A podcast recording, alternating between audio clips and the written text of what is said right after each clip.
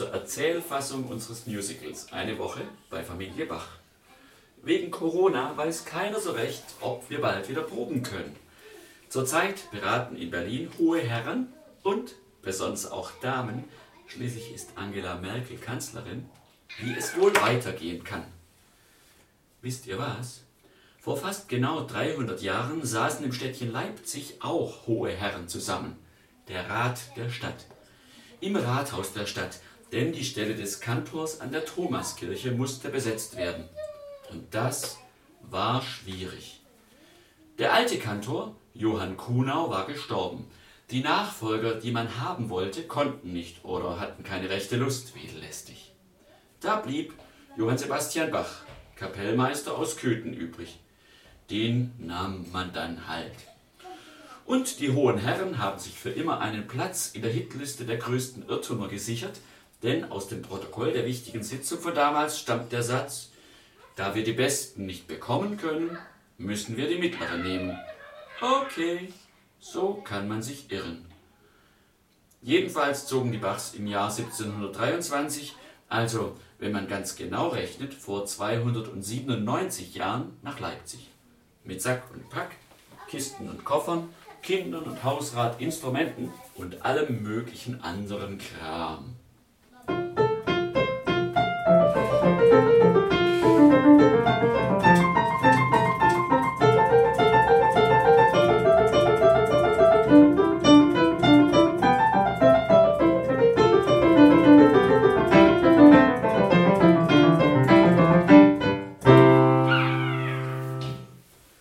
Springen mitten rein ins Jahr 1723 und schauen uns mal die Woche vom Montag, 26. Juni bis Sonntag, 2. Juli an.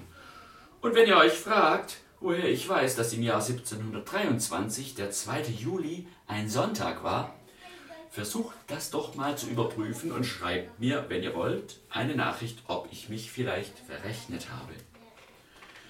Zurück zu den Bachs. Frage.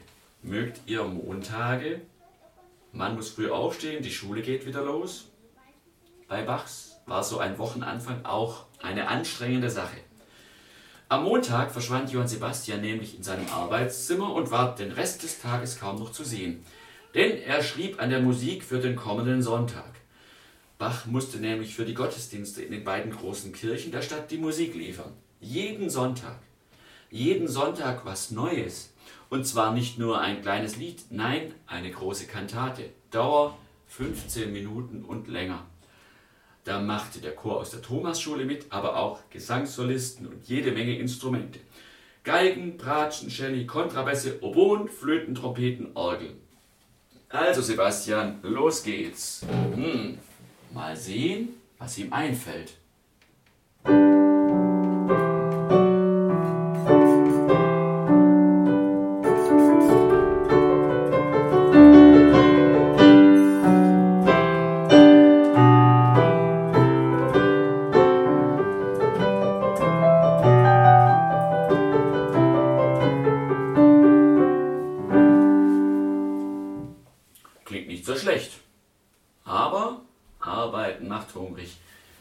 Gibt's zu essen?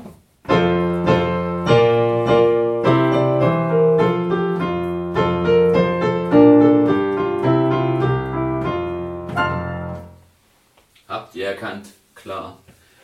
Das gab's montags immer bei den Bachs. Kraut und Rüben. Naja, Pommes und Schnitzel, Lasagne und Pudding gab's halt nicht so oft. Oder gab es damals in Leipzig überhaupt noch nicht.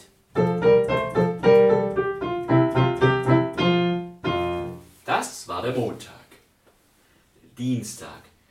Für eure Eltern ist der Kaffee ein ganz normales Getränk. Gibt's zum Filtern, zum Anrühren, mit frisch gemahlenen Bohnen aus dem edlen Vollautomaten, beim Bäcker, am Kiosk, an der Tankstelle, im Restaurant, auch sonst quasi überall. Vor 300 Jahren war Kaffee ein ziemlicher Luxus. Am Dienstag bekommen die Bachs von einem Gast zum Abschied Kaffeebohnen geschenkt und genießen diese Köstlichkeit. Zubereitet von Sebastians Frau Anna Magdalena auf dem Kohleherd. Das Kaffeewasser kocht.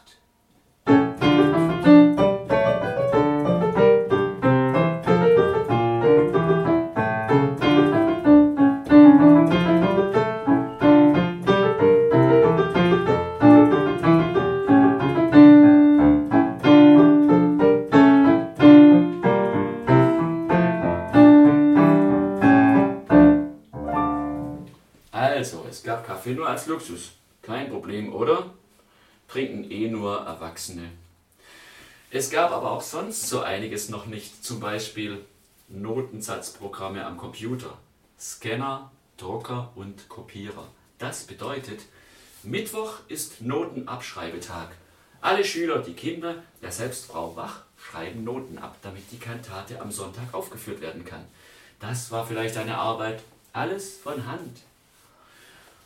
Am Sonntag gibt es die Kantate Herz und Mund und Tat und Leben, frisch von Bachs Komponiertisch.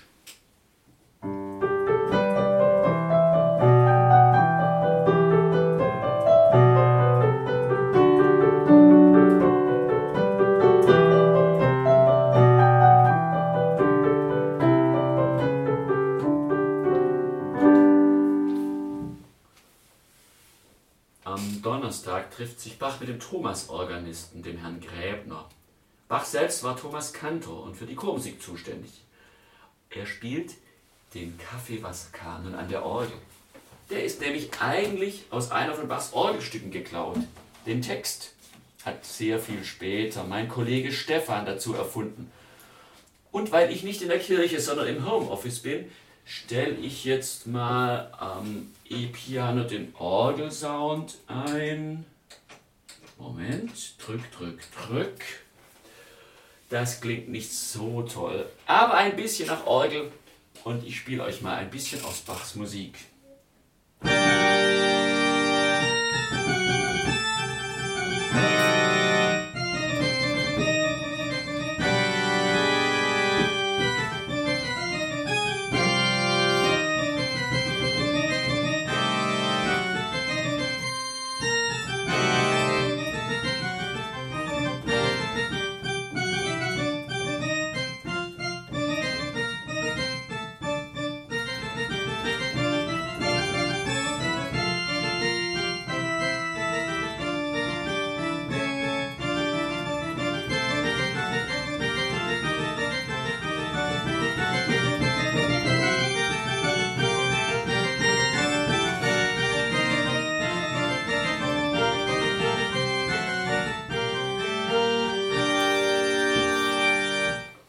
Da kann man den Kanon gut raushören, oder? Freitags muss Bach in die Thomasschule zum Proben.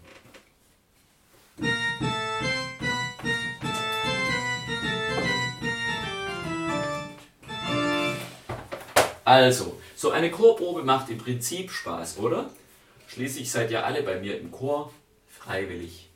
Das war damals in Leipzig im Prinzip auch so, denn die Thomaner sangen fast alle gern. Allerdings wurde keiner gefragt, ob er jetzt Lust hat, diesmal mitzusingen. Wer in die Thomasschule ging, der sang. Fertig. Und seit der neue Kantor da war, war die Musik kompliziert. Viel komplizierter als bei seinem Vorgänger, dem Ollen Kuhnau. Es gab jetzt immer viel Koloratur, Doppelfugen überall und sicher war die Probe niemals früher zu Ende. Im Gegenteil. O-Ton Sebastian Bach. Am Sonntag singen wir die neue Kantate in der Thomaskirche. Der Gottesdienst beginnt wie immer um 7 Uhr früh. Wir treffen uns zur Probe direkt nach der Andacht um 6 Uhr. Pünktlich. Nachmittags singen wir dann in der Nikolaikirche.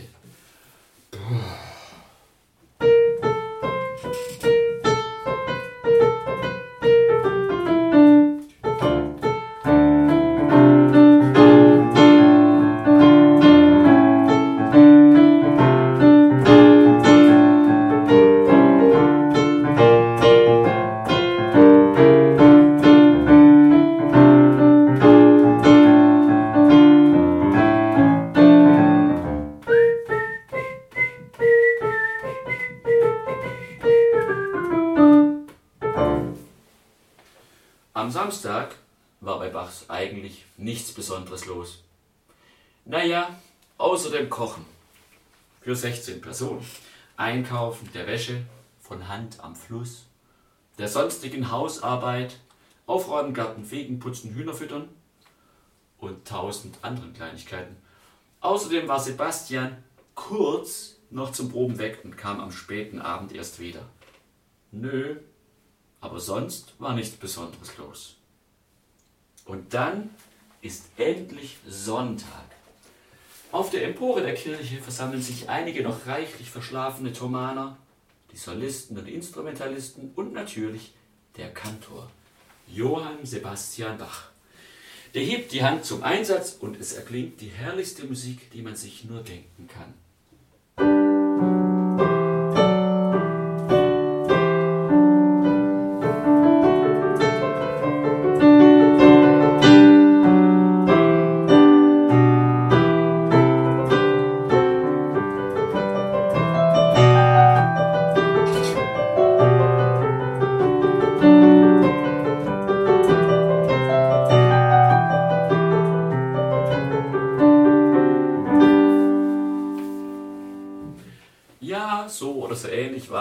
Damals im Jahr 1723 bei Bachs in Leipzig. Und das ist auch der Inhalt unseres Musicals, das wir hoffentlich bald aufführen können. Ihr, liebe Leute, genießt hoffentlich jetzt eure Ferien.